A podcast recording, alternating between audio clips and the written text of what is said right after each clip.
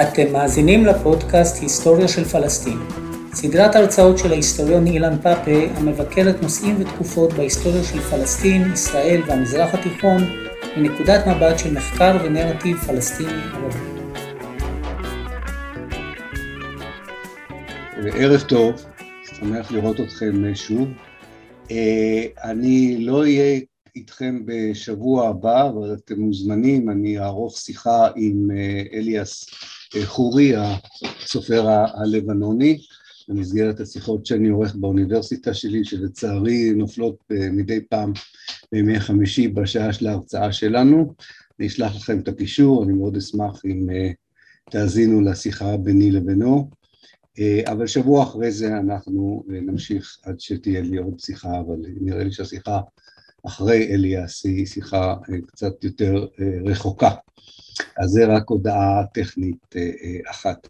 להזכירכם, אנחנו מתמקדים בסדרה הזו ב, ב, בלובי הציוני ואחר כך בלובי הישראלי, ובהרצאת הפתיחה אני, אני ניסיתי להסביר שאחד ה...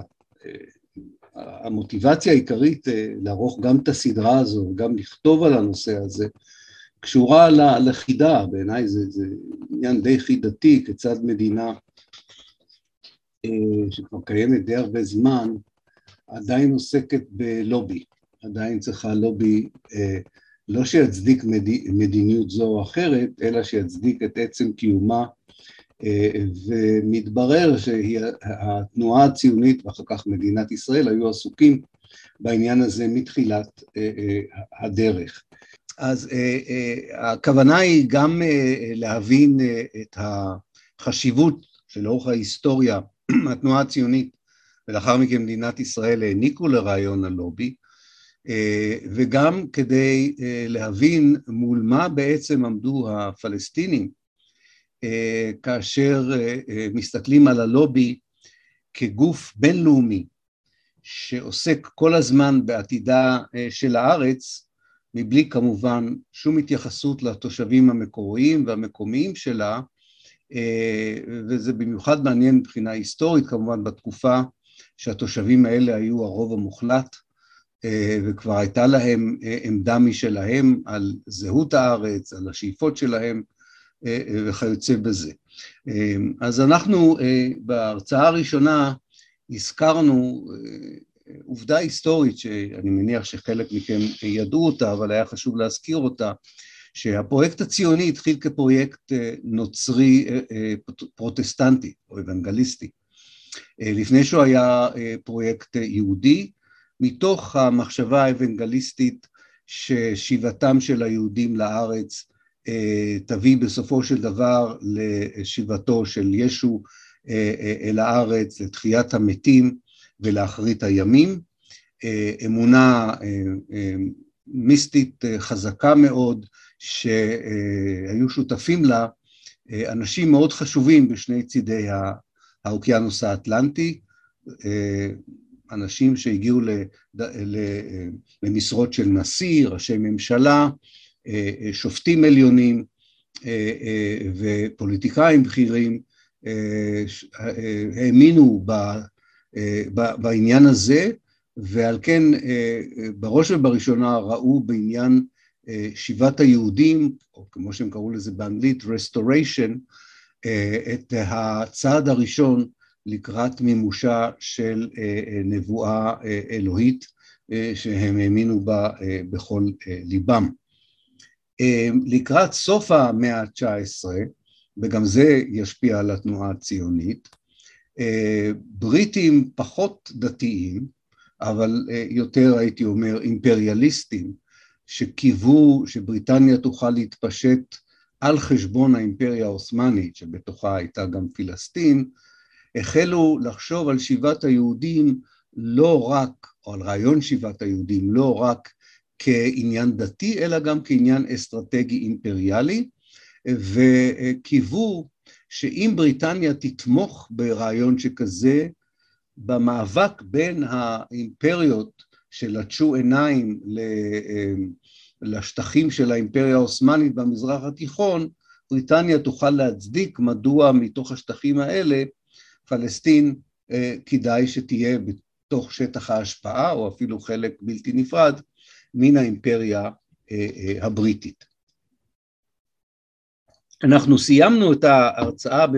לא בשבוע שעבר, מתי שנפגשנו, פחות או יותר סביב 1905, שנה אחרי מותו של הרצל, שרביט ההנהגה הציונית עובר לחיים ויצמן, שיושב במנצ'סטר בבריטניה.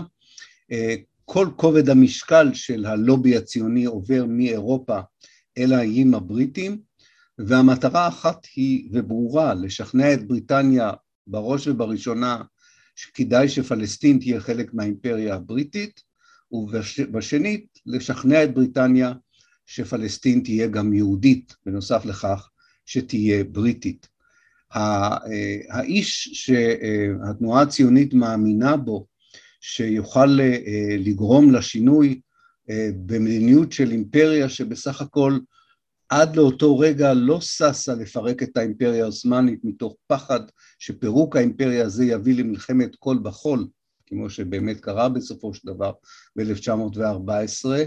אחד האישים המרכזיים היה אה, אה, אה, ארתור בלפור, ראש ממשלה, שר חוץ, מנהיג אופוזיציה לימים, שבסך הכל אנחנו יודעים על פעילותו דווקא האנטישמית עד לאותו רגע שהוא מגויס לנושא הציוני, הוא עושה הכל כדי למנוע מיהודים להגיע ממזרח אירופה לבריטניה, יש לו קשרים חזקים מאוד עם משפחת וגנר, אה, אה, אה, וגנר, כן, והוא מתבטא פה ושם ללא חלוס רק בנימה אנטישמית. אבל כמובן הרעיון שהיהודים ממזרח אירופה יוסטו מבריטניה לעבר פלסטין התאים להשקפת העולם הזו ולכן זה לא כל כך מפתיע שבלפור שבסך הכל התחרה על, שמחוז הבחירה שלו היה מנצ'סטר, אותו מחוז בחירה של, של ויצמן,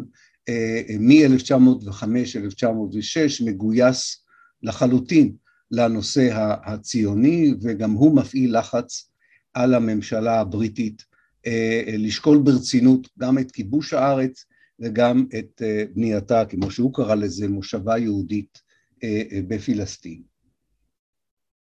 אבל עד 1915, עד סוף השנה הראשונה של מלחמת העולם הראשונה, לא הצליח הלובי הציוני שהיה קטן יחסית לשנות את המדיניות הבריטית.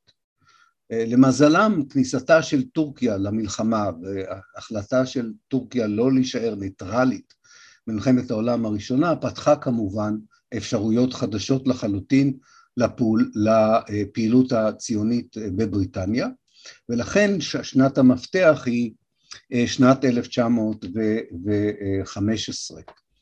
והקבוצה שמנהלת את הלובי הציוני היא אה, מאוד מעניינת, היא קבוצה של אריסטוקרטים יהודים, אנגלים, מהמעמד העליון, שהגיעו למשרות הבכירות ביותר בתוך בריטניה, ראשי ממשלות, אה, אנשי עסקים, חברי פרלמנט, שבעצם מסלול חייהם הוכיח שבבריטניה יש ליהודים אפשרות להגיע כמעט לכל משרה ולכל מקום, ובאיזשהו מקום סתר את, ה, את התפיסה הציונית שאין מקום ליהודים אה, באירופה, אבל כמובן הם לא פעלו מתוך רצון להביא לכך שהקהילה היהודית באנגליה או בבריטניה תהגר לפלסטין, אלא אה, כמו בלפור קצת חששו מבואם של יהודים ממזרח אירופה לבריטניה וחשבו שהרעיון של אה, מדינה יהודית בפלסטין יהיה פתרון טוב למצוקה של היהודים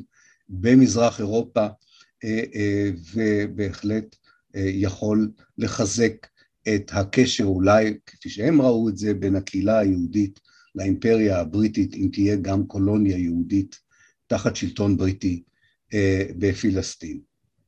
צריך לזכור שבאותה תקופה יש עוד שני מקומות, או ישנם עוד שתי קבוצות, שגם הן חושבות מה יהיה עתידה של פלסטין בשנת 1915. אחת זה האליטה הפוליטית הפלסטינית, שכבר די מאורגנת ב-1915, אה, שיש לה תודעה לאומית כבר חזקה למדי, ורואה את עצמה כחלק מהמאבק הערבי הכולל לקבלת עצמאות והגדרה עצמית, כולל בפלסטין, והקבוצה השנייה היא אנשי העלייה השנייה, שכבר הגיעו ב-1905, הקימו את הקולוניות שלהם בפלסטין, אבל כמו שאתם יודעים זו הייתה קבוצה מאוד אינטנסיבית, דינמית, שלא הפסיקה לכתוב ולחשוב על הקמתה של תשתית למדינה שבדרך, אה, אה, וגם אה, הגותם כללה לא מעט רעיונות בעד גירוש הערבים, או כפי שהם קראו לזה, טרנספר מרצון, כדי להגשים את רעיון המדינה היהודית. הקבוצה השלישית היא הקבוצה שעליה אנחנו מדברים, היא הקבוצה של אריסטוקרטים יהודים אנגלים, שרואה את תפקידה בהיסטוריה לשכנע את בריטניה אה, לכבוש את פלסטין ולהקים בה בסיס למדינה יהודית. תמיד כשאנחנו עוסקים בהיסטוריה אנחנו לא יכולים לקרוא אותה מהיום למחר, אה, מהיום לאתמול. זאת אומרת, אה, הם עמדה בפניהם משימה לא קלה. היו קולות רבים גם בקרב החברה הבריטית, גם בקרב האליטה הפוליטית הבריטית, וקולות רבים בקהילה היהודית האנגלית, הבריטית, שהתנגדו לחלוטין לרעיון הזה, כך שהם בהחלט חווים את טבילת האש כלובי אה, מול אה, דעת קהל שלא בהכרח כולה, אה, או אה, אה, רובה אפילו, הייתי אומר, תומך ב, ב, ברעיון הזה, ולכן פעילותם היא חשובה והצלחתם בסופו של דבר תשפיע באופן דרמטי מאוד על עתידה של פלסטין ותושביה הפלסטינים שכמובן כמעט ולא היו ערים לכל הפעילות הזו. אה, אם אתם זוכרים בסדרת ההרצאות על הערים הפלסטיניות סיפרתי לכם שבתחילת המאה העשרים היו בחיפה לבדה 35 עיתונים אה, כך שהיו דיווחים אה, בערבית על מה שקורה בעולם, אבל הפעילות של הלובי הזה, הבריטי, אה, בשנה הראשונה של מלחמת העולם הראשונה, התרחש מאחורי הקלעים ולא אה, בקדמת הבמה, ולכן אה, מי שחי בפלסטין כמעט לא היה מודע לכך שיש לחץ גדול לשנות בעצם את גורלה של הארץ. במרכז העשייה של האריסטוקרטיה האנגלו-יהודית, אפשר לקרוא לה, עמדה אישיות מעניינת בשם הרברט סמואל, אתם מכירים את השם, מכירים אולי את הרחוב גם, אה, אה, אה, הרברט סמואל, יהודי מאמין, מה שנקרא באנגלית Practicing Jew, שהגיע לדרגות הרמות ביותר בפוליטיקה הבריטית, כולל ראש ממשלה, לתקופה מסוימת, שראה את עצמו כשליח התנועה הציונית אל, או כאיש התווך בין התנועה הציונית לבין הממשלה הבריטית, והשקיע את כל מרצו בין 1915 עד 1917, עד שהצהרת בלפור ניתנה, אה, בהשגת הבטחה אה, בריטית לקיומה של מדינה יהודית אה, בפלסטין. הוא כבר היה ציוני קודם לכן, אבל הוא לא פעל בצורה, הייתי אומר, אינטנסיבית למען הנושא הזה לפני שמלחמת העולם הראשונה פרצה. והוא הבין טוב מאוד, כמו רבים אחרים, שמלחמת העולם הראשונה והשגיאה הטורקית, ההחלטה הטורקית להילחם, הייתי אומר, בצד המפסיד של ההיסטוריה, תגרום לכך שפלסטין תהיה פתוחה לכל דורש. והיה חשוב מאוד מבחינתו לשכנע את בריטניה שזהו נכס אימפריאלי וזה לא קל היה. כי לא היה הרבה, לא היו בפלסטין, אה, אה, או לא היו בפלסטין, הייתי אומר, אה, משאבים שהצדיקו התייחסות אליה באותה צורה שבריטניה התייחסה נניח להודו או למצרים. וסמואל בכל זאת החל לבנות תיק, הייתי אומר, של נימוקים דתיים, אסטרטגיים, לוגיים, כדי לשכנע את הממשלה הבריטית אה, אה, לכבוש את פלסטין. אקרא לכם ממסמך הראשון שהוא אי פעם כתב, זאת כבר היה בנובמבר 1914, הוא כתב Now the conditions are profoundly altered. עכשיו התנאים השתנו לחלוטין and the time has come to consider seriously the establishment of a Jewish state in Palestine. נובמבר 1914, עכשיו הזמן, הוא אמר, לחשוב ברצינות על הקמתה של מדינה יהודית בפלסטין. ביומנו, ולמזלנו יש לנו את היומן של אדון אה, אה, אה, סמואל, הוא מאוד כועס על חיים ויצמן ועל ההנהגה הציונית, היא נראית לו עצלנית, לא משקיעה מספיק ולא מבינה מספיק את ההזדמנות ההיסטורית שמלחמת העולם הראשונה יצרה עבור התנועה הציונית, ולפחות על פי גרסתו, ההתמדה שלו, הנדנות שלו, וחיים ויצמן וראשי התנועה הציונית בבריטניה, גרמו לכך שהם נרתמו למאמץ שלו לשכנע את הממשלה הבריטית אה, אה, לכבוש את פלסטין ולהפוך אותה אה, למדינה יהודית ש, שבדרך. ב-1915 הוא באמת מאיץ את התהליך, הוא נפגש עם שר החוץ הבריטי דאז אדוארד גריי, והוא אומר לו, לפי יומנו לפחות, Perhaps the opportunity might arise for the fulfillment of the ancient aspiration of the Jewish people and the restoration of a Jewish state.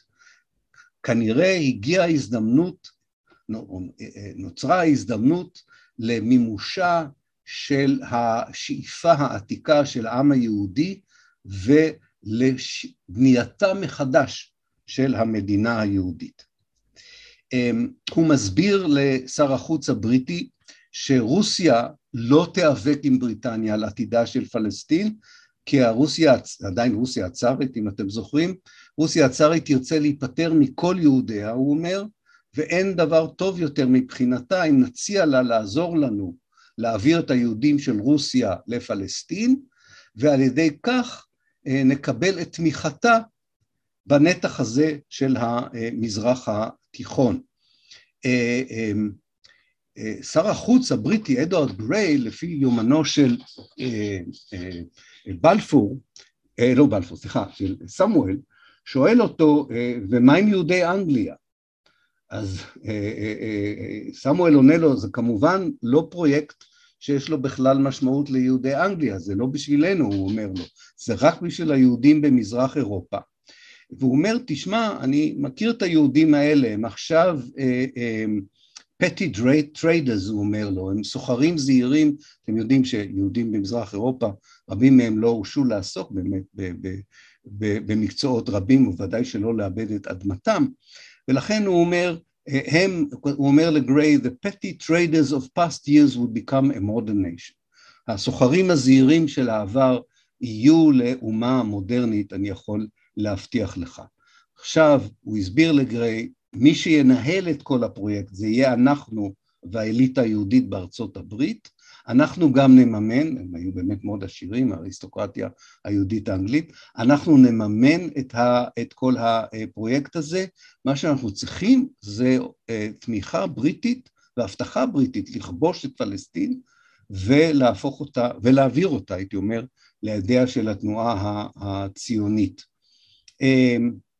יש קצת חשש מהעמדה הצרפתית, היא לא כל כך ברורה ב-1915, הצרפתים אולי גם ירצו את פלסטין, אה, וחלק מהשרים בממשלה שבלפ... שהרברט סמואל מדבר איתם, אה, אה, מעדיפים להגיע להסכמה עם צרפת לפני שיחליטו על הפיכתה של פלסטין לחלק מהאימפריה הבריטית. מי שעומד בפרץ, לא לגמרי, אבל לא לחלוטין משוכנע, וכל עוד הוא מחזיק במשרד ראש הממשלה, אה, הלובי לא מצליח כל כך להזיז את המדיניות. והאיש הזה הוא לורד אסקוויס, קראו לו, אה, והוא לא מבין כל כך, הוא גם לא יודע כל כך הרבה על פלסטין, הוא קורא לזה אה, מדינה עם הרים צחיחים וחצי מדבר, וכאשר אומרים לו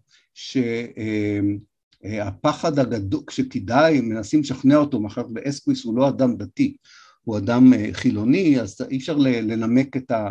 לשכנע את ראש ממשלת בריטניה שכדאי שדם בריטי, אחר כך התברר שזה גם היה בעיקר דם אוסטרלי וניו זילנדי, יישפך אה, אה, כדי אה, לממש איזו תוכנית אלוהית פרוטסטנטית, אסקוויס לא מעניין אותו הדברים האלה, אז אומרים לו, תשמע, אם אנחנו לא נכבוש את פלסטין, אז הצרפתים יכבשו.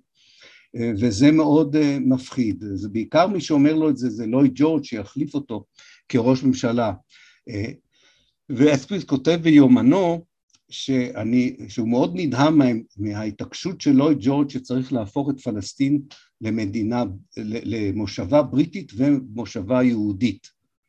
והוא כותב ביומנו על, על לואי ג'ורג' I'm very surprised this man does not care a damn for the Jews or their past or the future but thinks it will be an outrage to let the holy places pass into the possession or under the protectorate of agnostic atheistic France.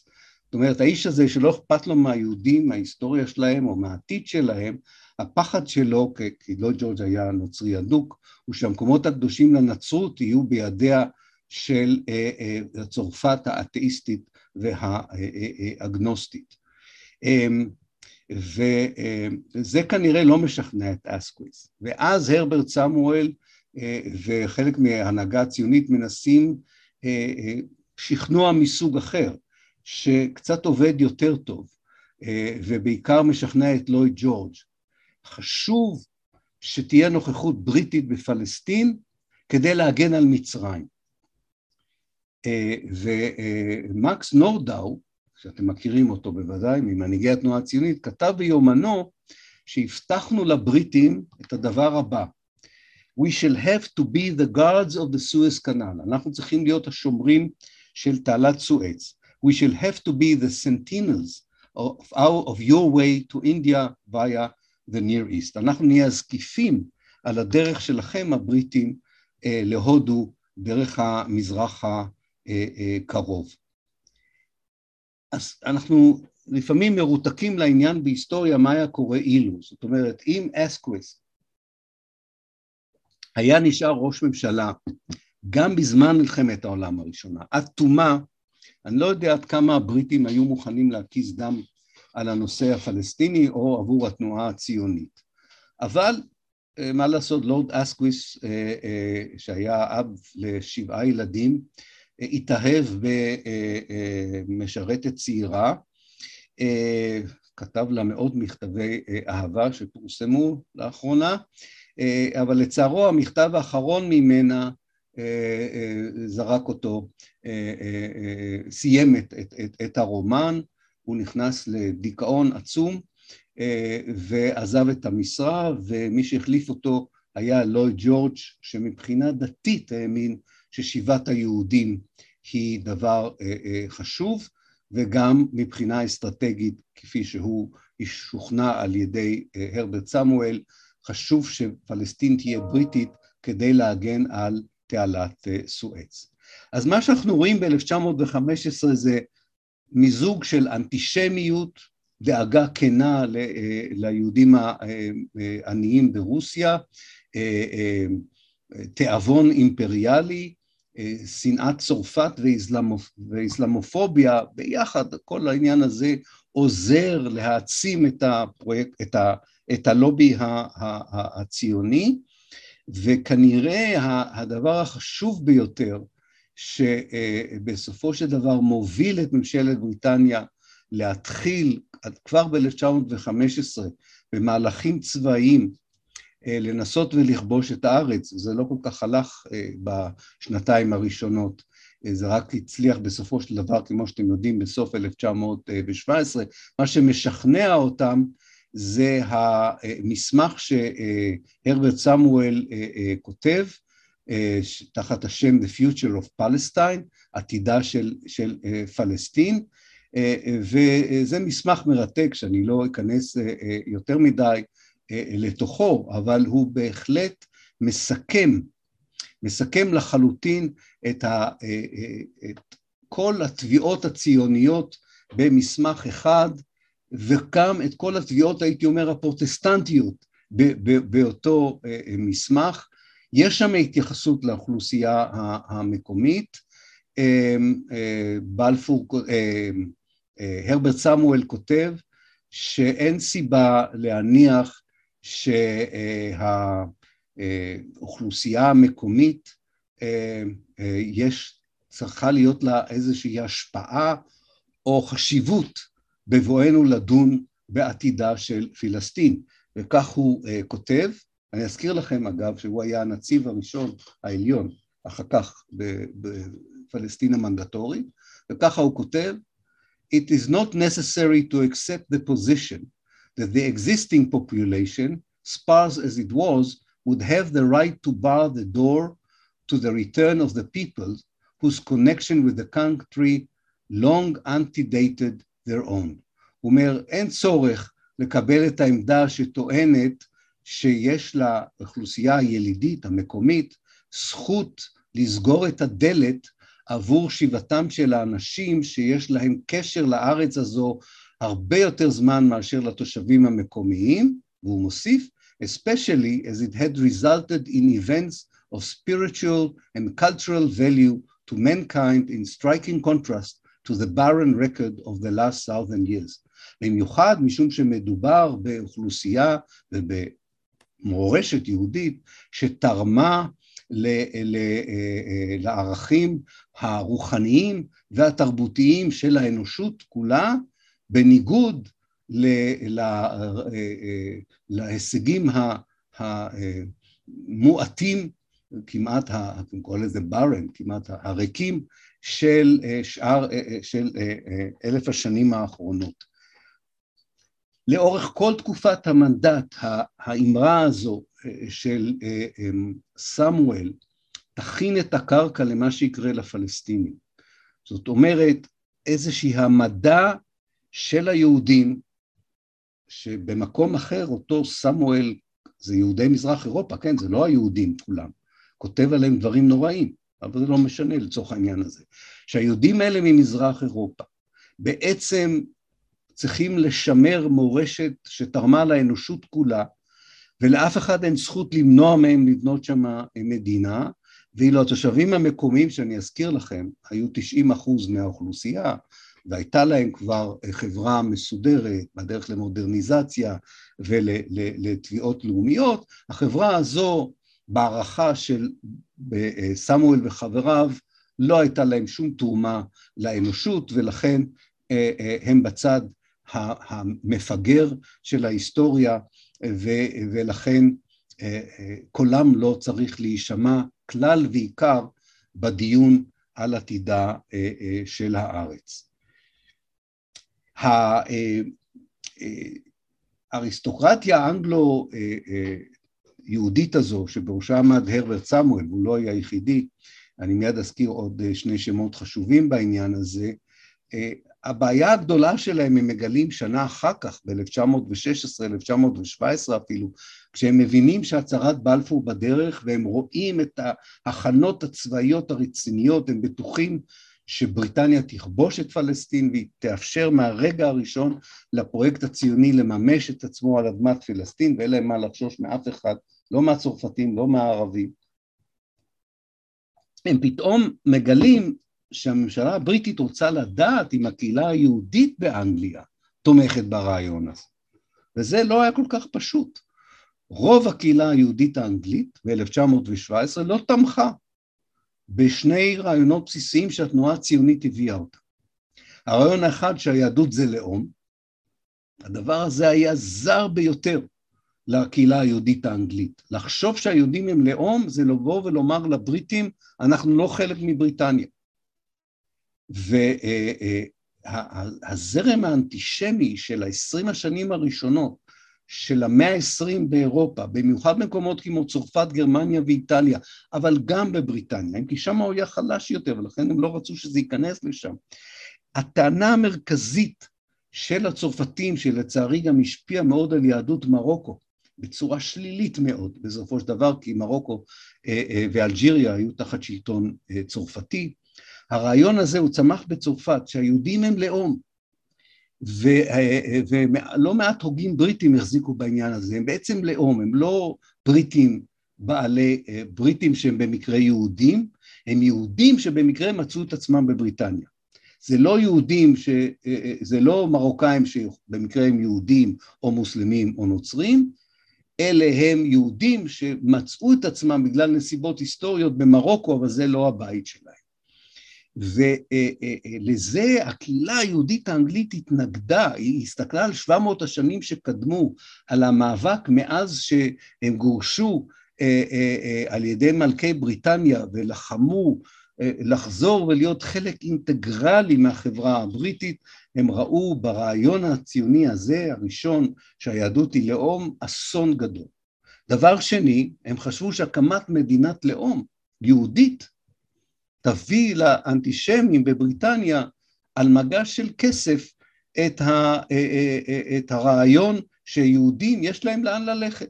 כאילו עד עכשיו בסדר, האנטישמים לא אנטישמים, אין להם לאן ללכת, יש להם לאן ללכת.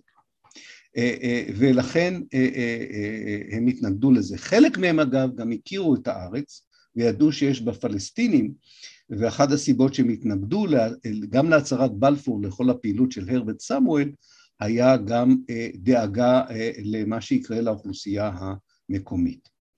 מי שעבד קשה מאוד מול הקהילה היהודית באנגליה לקראת הצהרת בלפור היו שני אנשים, אחד מהם היה לורד רדינג, על שמו תחנת הכוח בתל אביב, אה, הוא היה קשור למשפחה שאתם מכירים את השם שלה, משפחת מלצ'ט, משפחת מונד, אני לא אכנס לכל אילן היוחסין של המשפחה האריסטוקרטית הזו.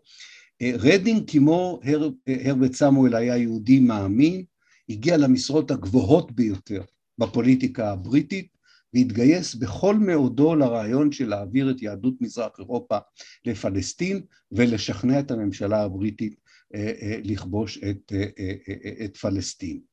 אמ, לצידו עמד אחד מהרוטשילדים, היו הרבה רוטשילדים, ולא כולם תמכו בציונית, בציונות, אבל הבנקאי הבריטי ליונל וולטר רוטשיילד הוא זה שיקבל בסופו של דבר את המכתב של לורד בלפור כשר חוץ בריטי שייתן לו את הצהרת אה, בלפור, אה, ולכן אה, הוא היה במיוחד איש עשיר ובמיוחד איש בעל השפעה, הוא מימן את הקנייה של תעלת סואץ ב-1875, הוא מימן את הקמתה של רודזיה, מדינה גזענית הלבנה באפריקה, אה, בהחלט הייתה תחושה בבריטניה שהאיש הזה, שגם היה נשיא אה, אה, האגודה, ה-board of deputies, לשכת הנציגים בתרגום מילולי, אבל בעצם הגוף המרכזי שייצג את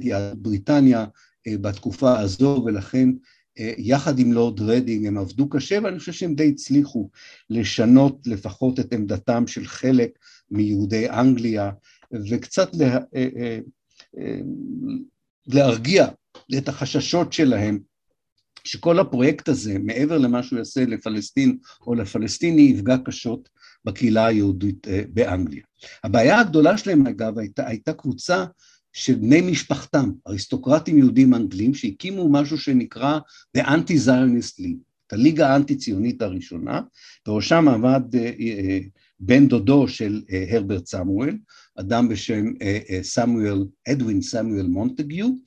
אה, מונטגיו עם בן אחר של משפחת רוטשילד הקימו את הליגה האנטי-ציונית והם כתבו מסמך אחד לפני הצהרת בלפור ומסמך אחר אחרי הרצאת בלפור שהיו בו כמה אמירות, הייתי אומר נבואיות, די מרשימות למישהו שכותב את זה בשנים האלה לגבי מה יכולה הציונות לעולל אה, ליהודים וגם לערבים. כמובן, לא הכל יתממש, אבל יש לו כמה, בייחוד למונטגיו, יש כמה אמירות שהן מאוד מעניינות, אני אתן לכם ציטוט של אחת מהן. אה, הוא כותב, The Turks and other Mohammedans in Palestine will be regarded as foreigners. הטורקים, שזה לא קרה, אבל המוסלמים, זאת אומרת תושבי פלסטין, הציונות תתייחס אליהם כזרים, כזרים במולדתם. Just in the same way as Jews will hereafter be treated as foreigners in every country but Palestine. כמו שהיהודים כעת יתייחסו אליהם זרים בכל מדינה חוץ מאשר במדינה היהודית. וכאשר ענה לו בן דודו סמואל ואמר לו, אבל תשמע, לרעיון הזה גם יש תמיכה אדירה בכל העולם הפרוטסטנטי, אז הוא כתב בחזרה לבן דודו, The sympathy which the president of the local government board suggests is widespread and deep-rooted in the Protestant world with the idea of restoring the Hebrew people to the land which was to be their inheritance is, I fear, very often a thinly cloaked desire to get rid of the Jewish ingredients in Protestant population. בקיצור, הוא אומר, מה שנראה לך תמיכה עמוקה מקיר לקיר בעולם הפרוטסטנטי לרעיון של שיבת העם העברי למולדתו ולמורשתו, הוא בסך הכל כיסוי דק לאנטישמיות צרופה שרוצה לגרש את כל היהודים מכל הקהילות הפרוטסטנטיות אה, בעולם. אקרא לכם עוד, אני חושב שזה מעניין אה, אה, לקראת סיום גם כמה דברים נוספים שהוא כתב כדי להבין עד כמה הדיון היה רציני בסך הכל, אבל בסופו של דבר הקבוצה הזו לא הצליחה להשפיע על המדיניות הבריטית, אבל היה לובי אנטי ציוני שניסה לנמק בצורה מעניינת את ההתנגדות שלו. הוא כתב, בנוסף לכך, I assert that there is not a Jewish nation. כן, הפחד הזה של הגדרת היהדות כלאום היא מאוד חשובה. The members of my family, for instance, who have been in this country for generations, have no sort of kind of community or view or the desire with any Jewish family in any other country beyond the fact that they profess to, to a greater or less degree the same religion. It is no more true to say that a, a Christian Englishman and a Christian Frenchman are of the same nation. לא צריך לתרגם את זה, אני חושב שאתם מבינים את זה. נוצרי, אנגלי נוצרי וצרפת, וצרפתי נוצרי, לא, הם לא חלק מאותה אומה רק בגלל ששניהם נוצרים, ואותו דבר לגבי אחיי היהודים באשר הם. אבל הדבר עליי החשוב ביותר, הוא מזהיר את הממשלה הבריטית. When the Jews are told that Palestine is their national home, כאשר אומרים ליהודים שפלסטין היא ביתם הלאומי, every country will immediately desire to get rid of its Jewish citizens. כולם השתמשו בזה כתירוץ לגרש את היהודים. And you will find a population in Palestine driving out its present inhabitants. והצד, ההמשך של זה יהיה שהיהודים יגרשו את האוכלוסייה שחיה בפלסטין. ובסופו של דבר הדיון הזה יצא לעיתונות, לפרלמנט, לקבינט.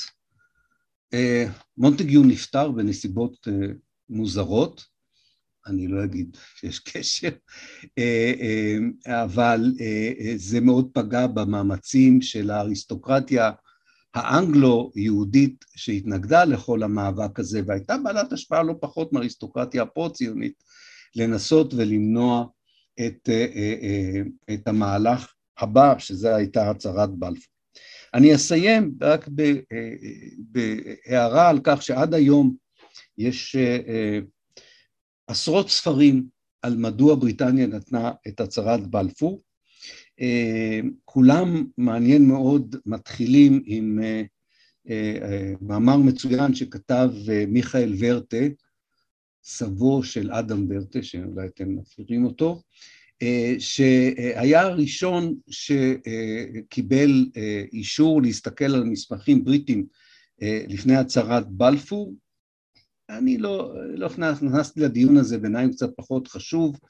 ורטה רצה לדעת האם הזנב נענע את הכלב או הכלב נענע את הזנב, זאת אומרת האם בריטניה בעצם השתמשה בציונות כדי להצדיק את לקיחתה של פלסטין, כאשר בכל זאת גם צרפת לטשה עין עיניה וגם הוותיקן לטש אליה עין וגם הייתה אה, תביעה של תנועה לאומית ערבית אליה, אה, האם הבריטים בסך הכל השתמשו בציונות כדי לספק את התיאבון האימפריאלי שלהם, שזה מה שמיכאל ורטה טען, או כמו שהספרות היותר חדשה טוענה, שהלובי הציוני בסך הכל אה, היה זה ש...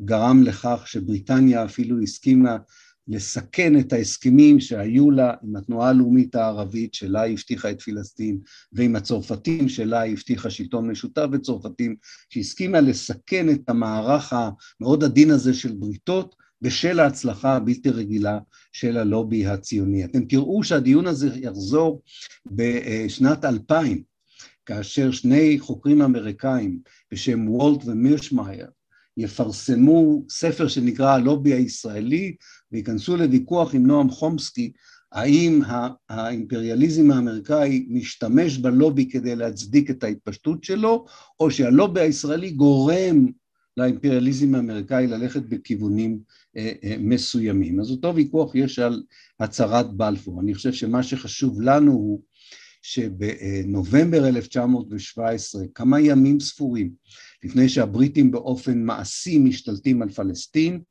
באופן פלסטין, ממשלת בריטניה אה, אה, מביעה בצורה מאוד ברורה שעתידה של פלסטין לא שייכת לתושביה המקוריים, אלא אה, קשורה קשר הדוק בתנועה אידיאולוגית שמרבית חבריה עדיין לא היו בפלסטין, שחבריה שהיו בפלסטין היו פחות משמונה אחוז מהאוכלוסייה, ואשר אה, אה, בסופו של דבר על כידונים בריטים ובעזרת סיוע ותשתית בריטית יקימו מדינה שבדרך עד אשר האינטרסים שלהם והאינטרסים הבריטים יתנגשו, כאשר הבריטים יתחילו לשים לב לאוכלוסייה המקומית וינסו לשלב גם את שאיפותיה בתוך עתידה של הארץ, ואז יהיה נתק לא רק בין בריטניה לתנועה הציונית, אלא גם התנועה הציונית תעביר את כובד משקלה מלונדון אל תוך הארץ, והאריסטוקרטיה הזו שניהלה עבור הציונות מאבק קשה מאוד כדי לשכנע את בריטניה להפוך את פלסטין לבריטית וציונית, האריסטוקרטיה הזו בסופו של דבר אה, אה, התנועה הציונית תתעלם ממנה ולא תתחשב יותר אה, בדעתה וללובי הציוני בבריטניה כמו ללובי הציוני בארצות הברית יחפשו לו תפקיד אה, חדש מאותו רגע שהתנועה הציונית הרגישה שהיא תקעה בסיס עמוק ואיתן בתוך אה, פלסטין והיא כבר לא זקוקה לממשלת בריטניה שתאשר את הקמתו של בית יהודי שם ולכן מתחיל פרק אחר והייתי אה, אומר צפייה, ציפייה אחרת מן הלובי הציוני, אבל על כך נדבר אולי אה, בפגישה הבאה, כי אנחנו גם רוצים קצת לספר מה קרה בארצות הברית אה, באותה אה, תקופה. אז אני אעצור כאן ואשמח מאוד לראות שאלות. ארז, מה היחס, מה היחס בין הקשר בין האליטה הגרמנית היהודית ושאינה יהודית לזו של אנגליה? שאלה מצוינת, ארז.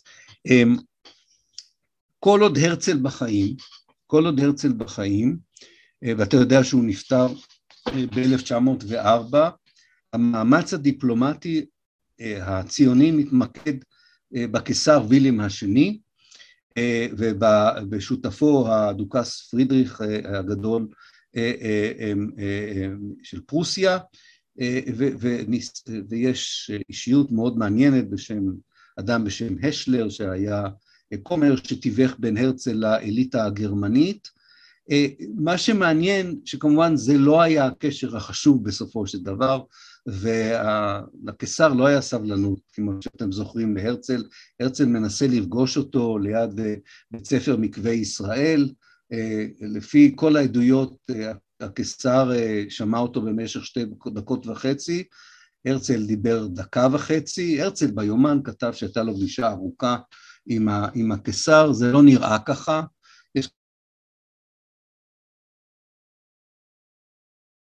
לדבר עם הרצל ליד הסוס, אה, אה, אבל מה שמעניין זה הנימוקים. הרצל מביא בפני האליטה היהודית הגרמנית והאליטה הגרמנית הלא יהודית ארץ, את אותם נימוקים שהרבט סמואל מביא לאליטה היהודית הבריטית ולאליטה הבריטית. חשוב לו מאוד להגיד להרצל כמו שחשוב להרבט סמואל. תשמעו, זה לא משהו ששייך לגרמניה, זה לא משהו ששייך לבריטניה, זה לא שייך לצרפת, זה בכלל לא פרויקט על היהדות הזו. אנחנו חלק מהעם הגרמני, אנחנו חלק מהעם הצרפתי, אנחנו חלק מהעם הבריטי. זה לא שייך. יש לנו בעיה כמו שיש לכם, זה היהודים במזרח אירופה, אתם רוצים שהם יהיו פה, הם יהודים עניים, הם עניים מרודים, חוץ מזה חלק מהם חשבו, הם גם סובלים מאוד, הם גם סובלים מאוד. הרצל גם האמין שבגלל איך שהם נראו ואיך שהם התנהגו זה מחזק את האנטישמיות, כן? היה טוב לכולם, לציונים, לאנטישמים, לאליטה שהיא לא אנטישמית ולא פרו-שמית, כן? שהיהודים ממזרח אירופה לא יהיו באירופה. אחר כך על זה בנו את הנימוקים האסטרטגיים שזה כדאי שהם יהיו שם, כמו שאמר לואי ג'ורג', עדיף זקיף יהודי על תעלת סואץ מזקיף מוסלמי, כן? בסופו של דבר. ההיסטוריה יש לה את הכוח שלה אחר כך לעשות דברים אחרים ומשונים, כמו שאתה יודע, ובסוף נגיע גם ליהודי, ליהודי ארצות ערב בסופו של דבר, אבל, אבל אה, אה, בהתחלת הדרך זו באמת אה, אה, העמדה, והרצל בעצם, אה, אחרי מותו של הרצל, כמעט ולא מתעסקים עם הגרמנים, למרות שמקס נורדאו, נורדאו והחברים שלו ניסו להוציא הקיסר הגרמני, הצהרת קיסר בלפור אחרת, הרבט סמואל השתמש בזה מאוד יפה, הוא אמר לבריטים, הגרמנים עומדים, מה שלא היה נכון, הם עומדים להצהיר את הצהרת בלפור שלהם, בואו נמהר לפני שהם יצהירו, כדאי שאנחנו נצהיר על העניין הזה. אז גם זה היה המשחק. שלמה, קהילות בנות מאות ואפילו אלפי שנים בארץ כלשהי, ברור שהן חלק אינטגרלי בה. חוץ מאשר יהודים שתמיד יהיו זרים במולדתם לדעת אנטישמים ציונים. נכון, אבל אתה יודע, אה, אה, אה, שלמה, מה שמעניין זה באמת המחקר החדש, בדרך כלל האקדמיה מפגרת אחרי האקטיביזם, והיא גרה ב... במגדלי שן, והיא מדברת בשפה שרק היא מבינה, ואפילו היא בעצמה לפעמים לא מבינה את עצמה. אבל צריך להגיד לזכותה של האקדמיה, שבעשרים השנים האחרונות החזירה לנו את הרעיון שהציונות זה תנועה של סתר קולוניאליזם, שקולוניאליזם התיישבותי. וזה רעיון שהוא לא תיאורטי, הוא לא איזה פרדיגמה מסובכת אה, אקדמית. הרעיון הזה שיש סוג של קולוניאליזם, של אירופאים עניים, של אירופאים שרדפו אותם, של אירופאים שבאמת אירופה לא רוצה אותם, והם צריכים להקים את אירופה מחדש במקום שמישהו אחר גר. ולכן הם חייבים להיפטר מהמישהו האחר הזה.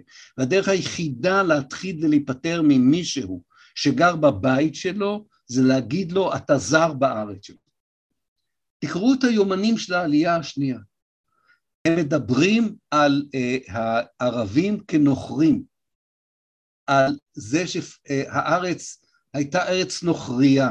המילה נוכרי, המילה זר, היא חלק כל כך חשוב בז'רגון הציוני, הם רואים את עצמם כילידים, שעתיים אחרי שהם נוחתים, אחרי שהם הקיאו את הנשמה שלהם בסירה הקטנה שהורידה אותם מהמעבורת שהביאה אותם מאלכסנדריה לנמל יפו, הם יורדים בסירה הקטנה לנמל יפו, שעתיים אחרי שהם ביפו הם כבר מדברים על הערבים כזרים, על עצמם כילידים, אה, אה, וכבר חושבים איך איך להמשיך הלאה. זה גם מרשים באיזשהו מקום, זה רק נורא ואיום כשרואים את זה מנקודת מבט אה, אה, אה, אה, פלסטינית. אה, איתמר, מה קורה לקולות של יהדות בריטניה לאורך השנים אחר כך? מה, אתה לא תהיה בהרצאות הבאות? בסדר, אני, כדי שלא תהיה במתח, למרות שהסדרה בנטפליקס, אתה יכול ישר לעבור לפרק האחרון. אה, מה שיקרה בבריטניה זה אה, שני דברים מאוד מאוד מעניינים. אה, אה, אבל אנחנו נדבר על זה יותר בפרטים לאחר מכן. בריטניה נמצאת אחרי מלחמת העולם הראשונה במאבק לראשונה בהיסטוריה הבריטית בין שמאל אמיתי לימין אמיתי. למה אני אומר שמאל אמיתי וימין אמיתי? שמאל חברתי וימין חברתי, לא שטחים כן, שטחים לא, כן? מדינה סוציאליסטית או מדינה קפיטליסטית, כן? עכשיו, השמאל הבריטי מתלהב מהתנועה הציונית. והוא הופך להיות אה, אה, אה, אה, לובי מאוד חשוב. הימין הבריטי, אה, שיש בו את כל האריסטוקרטיה היהודית, חושש מהרעיון הציוני, ודווקא התמיכה למאבק הפלסטיני נמצאת יותר בצד הימני מאשר בצד השמאלי. אז זה מה שקורה בתקופת המנדט. לאחר הקמתה של מדינת ישראל עדיין מפלגת הלייבר היא המעוז של התמיכה הציונית, קשה להאמין בזה כשחושבים על זה היום, והתמיכה היותר רצינית למאבק הפלסטיני הוא דווקא במפלגה השמרנית. זה רק מתחיל להשתנות, רק מתחיל להשתנות אה, אה, לקראת, אה, אה, לאחר מלחמת אה, אה, יוני 67, לאחר ההקמה של אש"ף, השמאל הבריטי מתפצל לפרו-פלסטינים ופרו-ציונים, גם בקרב השמרנים יש קבוצה כבר יותר פרו-ישראלית, אבל על זה עוד נדבר. אבל אה, אה, יהדות בריטניה, יהדות בריטניה, אה, כמו יהדות ארצות הברית, זה סיפור ממש דומה, איתמר. כל עוד השמאל הבריטי הולך עם הציונות, גם היהדות הבריטית הולכת עם מפלגת הלב. כי זה כאילו מסתדר.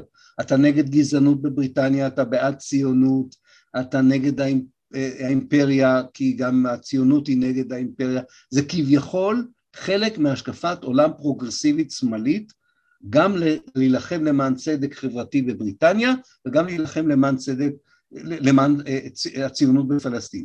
גם היהודים במפלגה הדמוקרטית זה סיפור דומה. מפלגה דמוקרטית שעובדת למען שוויון זכויות לשחור, לאפריקאים האמריקאים, לנשים, למיעוטים, היא גם זו שתומכת בציונות אה, אה, ולכן היהודים יכולים להרגיש טוב שהם גם תומכים בערכים אוניברסליים וגם תומכים בציונות, כי כביכול אין סתירה בין שניהם. אחר כך אה, אה, זה כמובן יקשה מאוד על הקהילה היהודית אה, להמשיך ולהאמין שאין פה בעצם ניסיון לרבע את המעגל, לבוא ולהגיד אני גם בעד ערכים אוניברסליים ואני גם בעד המפעל הקולוניאליזם ההתיישבותי הציוני. אבל אה, אה, לאורך הזמן אנחנו נראה את זה, איך זה עובד. האם חלק מהמזל של הציונות הוא זה שזו תקופה קולוניאליסטית וזה היה נורמלי ליישב ארצות להתעלם מהילידים? זו שאלה מצוינת משום שהם אה, כמעט איחרו את המועד. אני חושב שב-1918 אם המאמץ של הלובי הציוני היה מתחיל ב-1918 נניח לא היה כל מאמץ לפני כן, וב-1918 היו באים ואומרים לבריטים אה, בואו תקימו מושבה יהודית, אחרי מלחמת העולם הראשונה, כשהנשיא ווילסון מארצות הברית מכניס לשיח העולמי את הרעיון של זכות ההגדרה העצמית והזכות של המין לעצמאות לאומית, אני חושב שהיה להם הרבה יותר קשה להוציא משהו כמו הצהרת בלפור. הם ממש עשו את זה בשנייה האחרונה, כמו שאתה יודע, הרצל הלך ממקום למקום וביקש בשפה ברורה, תתמכו בקולוניאליזם הציוני, כן, הוא, הוא השתמש במילה קולוניאליזם ציוני, הוא דיבר על הקולוניות היהודיות, קולוניאליזם היה לו יחסי ציבור טובים עד שהרצל מת, כשמלחמת העולם הראשונה נגמרת, לבוא ולהגיד לממשלות באירופה, בואו בוא תקימו עוד קולוניה, זה כבר היה הרבה יותר מורכב. כי, כי מלחמת העולם הראשונה נותנת מקום לזהויות לאומיות, לפירוק אימפריות, להתחלה של שיח על זכויות אה, אה, קולקטיביות, ואני חושב שהציונות אה, התמזל מזלה מה, כמעט בדקה האחרונה ההיסטורית. זה לא שלא התעלמו, אתה צודק, מהילידים גם אחרי 1918, זה נכון, זה נכון שהתעלמו. אבל אה, אה, בכל זאת זה פרק אחר בקולוניאליזם. מה שעומד לזכותה של הציונות, ובעניין הזה הם באמת גאונים, אני מוכרח להגיד לך, הם, הם הבינו שהקולוניאליזם הקלאסי הבריטי מתחיל לראות בציונות צרה צרורה. הוא מתחיל להתחרט על הצהרת בלפור, אגב, הם כמה פעמים לאורך תקופת המנדט הם חושבים בשיא הרצינות להודיע קבל עם ועדה שהם מבטלים את הצהרת בלפור. הם לא רואים בציונות נכס. אבל בארצות הברית יש גם מדינה של קולוניאליזם התיישבותי, שגם לקחה ממישהו אחר את, את הארץ שלו, וגם היא בנויה מאנשים שנרדפו בכל מקום באירופה.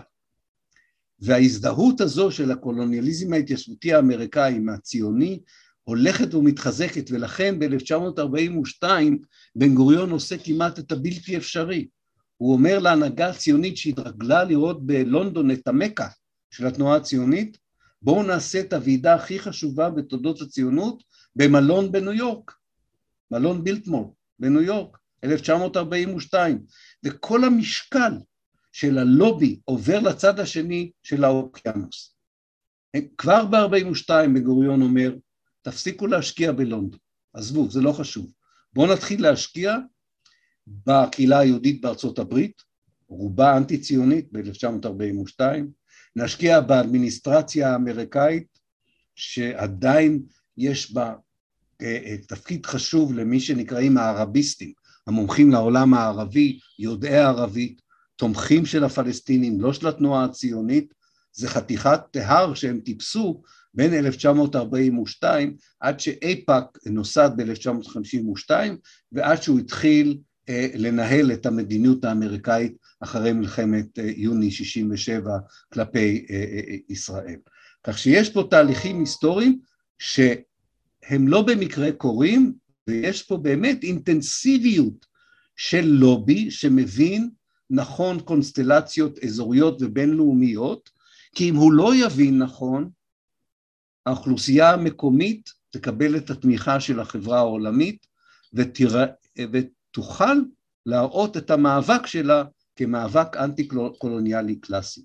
הפלסטינים לא היה להם לובי כזה, לא היה להם אינסנטיב, לא היה להם אה, מוטיבציה ליצור לובי שכזה, אה, אה, והם שילמו על זה מחיר מאוד יקר בהמשך הדרך.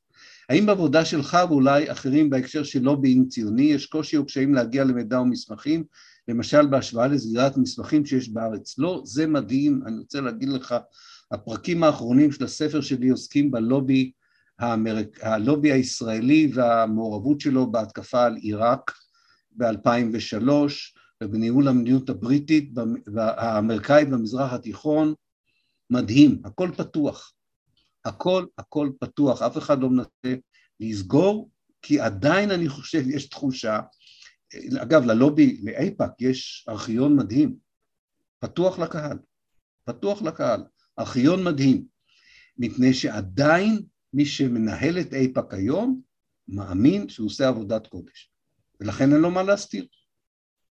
כמובן, אה, סיפור של פולארד וחלק מאנשי איפא"ק שריגלו למען ישראל, הם טוענים זה לא משהו שאנחנו אה, תמכנו, אבל אה, נגיע לזה. ארז, או סטיודנט צוענים, כן, לעניין הזה. נכון. ארז, אתה רוצה להגיד משהו? בבקשה. איתמר, אתה יכול לתת לו זכות שיחה? אני לא יודע איך עושים את זה. אני חושב שחשוב להגיד, בהקשר הזה של אנגליה ואירופה, שהציונות והקולוניאליזם האירופאים זה, מש, זה מוסד מערב אירופאי.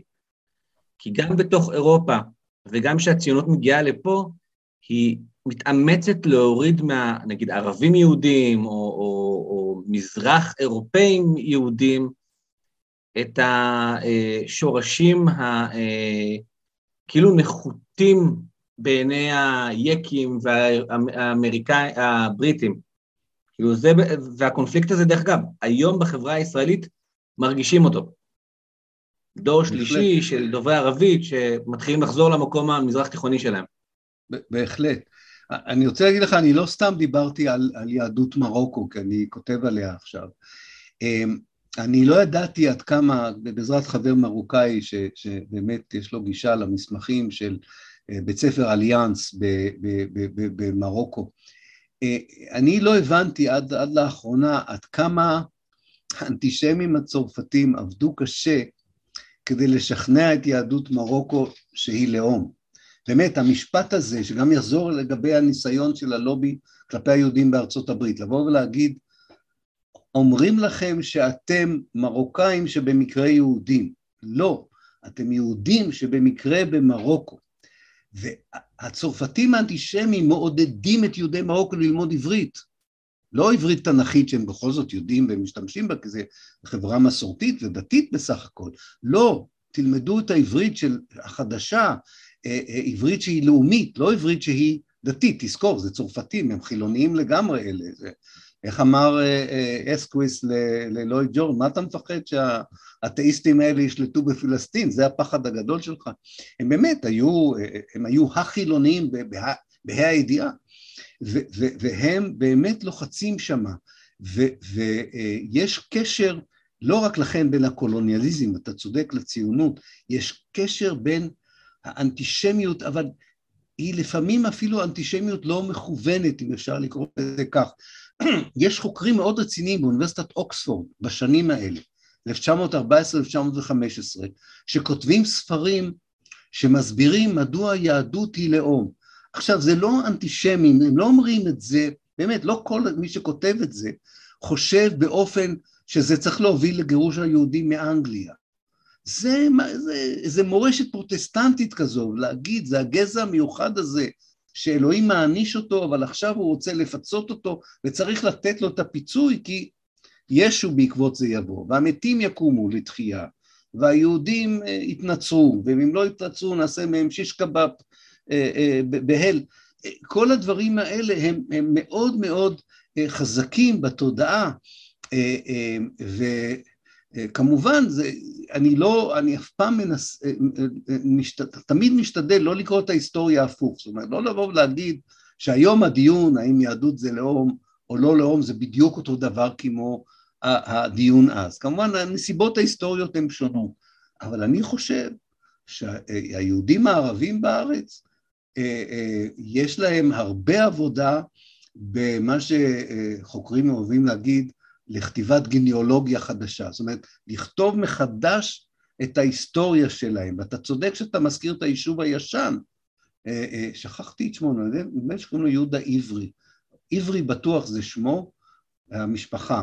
בחור שכתב דוקטורט אצל יהודה שנהב, אני שכחתי עכשיו, אוי אוי אוי, אשתו באקסטר, שאול יהודה, או שאול או יהודה, בטח קוראים לו יצחק. אה, אה, אה, תכף אני אזכר בשמו, בחור שכתב דוקטורט אצל יהודה שנהב על החוסר, על, על המתח בין האליטה היהודית הוותיקה שדיברה ערבית, חשבה ערבית, כתבה בערבית, לציונות. על המתח הזה, מאוד מאוד מעניין, מאוד מאוד מעניין הכתיבה הזו. כל הגיניאולוגיות האלה, כמו שקראתי להן, ראוי לכתוב אותן מחדש, הן חשובות לנו, לא כי אתה לומד באופן ישיר משהו על העתיד. אני לא מאלה שאומר, לך תקרא את הפרק הזה בהיסטוריה ותדע מה צריך לעשות. לא, זה לא. אבל זה פותח את היריעה, זה באמת פותח את, ה, את היריעה לכל העניין הזה. אה, כן, נכון, הרוסים של זייד והעלייה הרוסית. אה, הקשר הקשה הזה לפעמים להבנה בין עולם, אה, זה מתייחס לשאלה של איתמר, שאלה מאוד מאוד חשובה. עדיין אין פה ממש מדינה כשהעולם באמת עובר לשיח של זכויות אדם, בתום מלחמת העולם השנייה. יובל עברי, תודה רבה. מי כתב את זה? לתת לו, לתת לו, אני, איתמר, תן לה. מי זה? מי זה היה? אה, ערן, ערן, תן לו חלק מהעוגה שאפית. אה, חלק קטן, תן, מגיע. תודה, ערן. כן, יובל עברי, יובל עברי. באמת עובד, עדיין מג"ב ממשיך לעבוד על זה, זה, זה דבר שמאוד מעניין. אה, אבל הייתי במקום אחר. כן, אני חושב שה... עוד לפני שקמה המדינה, העולם מתחיל שיח של זכויות אדם בכלל בצורה עוד יותר רצינית אחרי מלחמת העולם השנייה. אחרי מלחמת העולם השנייה. ואני אה, לא יכול להוכיח את זה, אבל אין לי ספק שלולא השואה, לא רק לולא השואה, לולא הדרך שבה נתפסה השואה על ידי האירופאים, ככתם קשה מאוד בהיסטוריה האירופאית, שצריך למצוא דרך מהירה לנקות אותו, בעיקר כדי שגרמניה המערבית החזקה תהיה בחזרה בחיק האומות המכובדות. זה, זה מה שהטריד את האירופאים מכל דבר אחר. איך גרמניה המזרחית הלכה לאיבוד, מה לעשות? אבל איך מחזירים את גרמניה אה, הנאצית של מערב גרמניה ועושים לה ניקוי מוחלט. כן? יש pink washing, יש, אה, אני לא יודע מה washing, זה Nazi washing. צריך לעשות Nazi washing מהיר. ובן גוריון עולה על זה, והוא אומר, אין, אין בעיה, תכירו במדינה היהודית, תתמכו בכל הטענות, תזרקו לפח את כל הטענות הפלסטיניות, ואנחנו נגיד שיש, אנחנו הראשונים שנגיד שיש גרמניה חדשה. היה, זו הייתה עסקת המאה של אז. זו הייתה עסקת המאה. דיכוי מוחלט של גרמניה על ידי מדינת ישראל. לא מוחלט, זאת אומרת, הם שילמו פיצויים וכל הדברים האלה, אבל זה היה ניקוי שהחזיר את גרמניה. רק, רק ישראל יצרה מצב כזה, עוד לפני זה אפילו התנועה הציונית, מצב כזה שרק היא יכולה בעצם להכשיר את גרמניה מחדש כגרמניה אה, אה, אה, חדשה, ובתמורה אנחנו רואים את זה בדיונים באו"ם על החלטת החלוקה, בדיונים באו"ם אחרי שהמדינה קמה.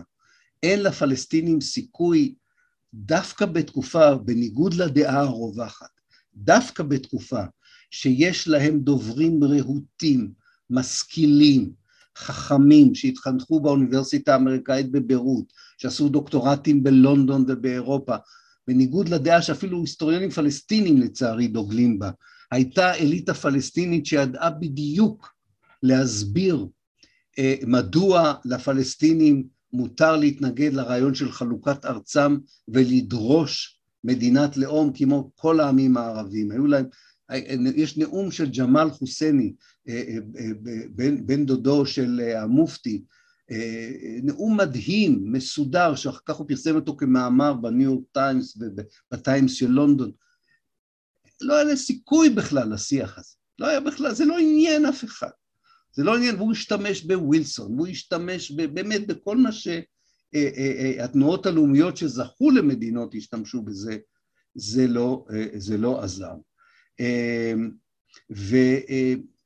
ובאמת זו, זו מחשבה חשובה לעתיד, כי אני, ובזה אני אסיים, ואולי אמצא משהו אופטימי, בכל זאת להגיד לפני שאני אסיים, אחרי שאני אסיים, כי זה לא יישמע אופטימי מה שאני אגיד עכשיו, אולי זה כן אופטימי.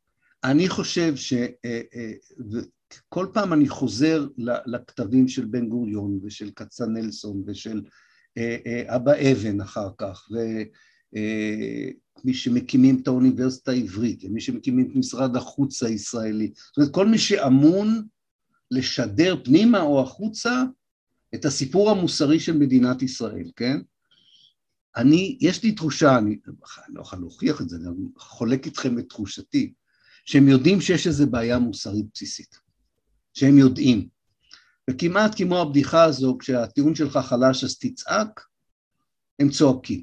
לפעמים הם צועקים שכל מי שמתנגד להם הוא אנטישמי, לפעמים הם צועקים שהערבים הם פרימיטיביים וטוב שיש את היהודים המתקדמים, לפעמים הם אומרים שכל הערבים קומוניסטים ואיזה מזל שהם נמצאים, תלוי למי הם מדברים, כן?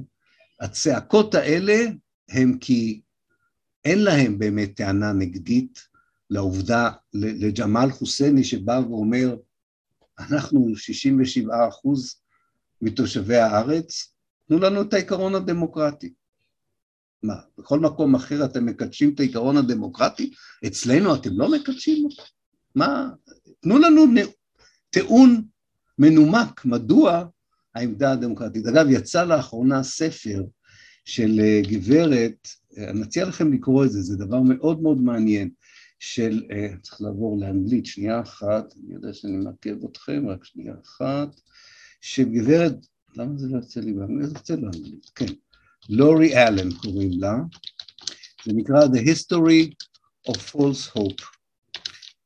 זה ספר שמראה כיצד הפלסטינים מ-1918 עד לימיו של הנשיא אובמה, יש להם אמונה עיוורת, סלחו לי, מטומטמת, לא רק עיוורת, בכך שאם הם רק יצליחו להסביר שהעמדות שלהם נובעות מעמדה מוסרית דמוקרטית של זכויות אדם וזכויות אנוש, המנהיגות האירופאית והאמריקאית השתכנעו שצריך לתמוך בהם. והם כל פעם פוגשים את האמריקאים והאירופאים הלא רלוונטיים, שאומרים להם אתם צודקים, בוודאי, אנחנו איתכם. ויש פה משהו מאוד ציני ומאוד מאכזב, והם כל פעם, לכן זה ה-history of false hope, ההיסטוריה של התקווה שנכזבה. ספר מדהים, באמת, היא, היא, היא, היא פשוט, מה שלורי אלן עשתה, היא השיגה את היומנים האישיים של כל הפלסטינים שהיו מעורבים בשיחות עם המערב לאורך ההיסטוריה, מ-1918, בניסיון להסביר את הבסיס ההומני והדמוקרטי של התביעות שלה. הלובי הציוני אגב היה מרשים ביותר בציור של כל הפלסטינים האלה כתומכי טרור, כקנאים דתיים, זה פשוט סיפור שעדיין לא סופר עד סופו. אני אסיים בכל זאת בשאלה באנגלית, אני רואה פה. אה, דניאל נמצא, לא ראיתי את, את אנשי סיאטל. Uh, uh, The German rapprochement with Israel was managed on the German side by the prominent former Nazi Glaubeke with Ben Gurion's full knowledge. כן, לא, לא הפריע שבמנהיגות של גרמניה היו נאצים בכירים שגם הבינו, גם הם הבינו, גם הם הבינו מצוין. אגב, אה, אה, אולי לזה ניכנס פעם בצורה אחרת, אתם, אתם אולי מכירים את הסיפור על הערצה האדירה שהייתה בקרב גורמים פרו-נאצים בגרמניה למשה דיין. כל הזמן השוו אותו לגנרל רומל. יש מאמר מאוד ידוע של דיין בנויה רומל, הרומל החדש. זאת אומרת, הקשרים האלה אה, לא כל כך נחמדים. אבל בואו נסיים במשהו אה, אה, חיובי. אני לא יודע אם זה ייראה לכם חיובי, אני חושב שהדוח של אמנסטי, שהוא ארגון שאין לו סדר יום פוליטי ידוע על שום מקום, על שום מקום, לכן אתם יודעים, ישראלים לא יכולים לכתוב על הפרות זכויות אדם בישראל אצל אמנסטי. הדוח שלו על אה, אה, הגדרת מדינת ישראל כמדינת אפרטהייד, לא כסיסמה פוליטית, הוא אומר, תקראו את הדוח הזה, הוא מאוד מעניין, הוא אומר, אנחנו קראנו את המחקרים האקדמיים, לא את העמדה הפוליטית הפלסטינית, קראנו את המחקרים האקדמיים העדכניים האחרונים, העכשוויים, לעומק. ואנחנו חושבים שההתייחסות שה, הזו, יש לה בסיס מחקרי, רציני, למדני, ולא פולמי ופוליטי. לא שזה ישכנע מישהו בישראל, אני לא עד כדי כך אופטימי, אבל אני חושב שזהו צעד היסטורי חשוב מאוד, עד כדי כך שאני חושש שהלובי, לכן אני עוד לא מפרסם את הספר, כי אני חושב שהלובי יצליח לשכנע את אמנסטי לשנות את הדוח, אז אני מחכה עם, ה, עם העמוד האחרון אה, אה, על העניין הזה. אני לא באמת יודע אם ישכנעו אותם, אבל אני לא חושב שעד הסוף כולנו מטמיעים את החשיבות. זה לא דומה לדוח של, לדוח של בצלם, זה לא דומה לדוח של ה-Human Rights Watch בארצות הברית, זה פשוט סיפור אחר, זה הארגון שתוקף את הסינים, שתוקף את האפגנים, שתוקף בדרך כלל ברשימה אה, מדינות כמו ישראל לא נמצא, ו- וזה מאוד מאוד אה, מעניין. אם זה גם חיובי בעיניכם, אני לא יודע, אז אני אסיים פה מבלי לדעת.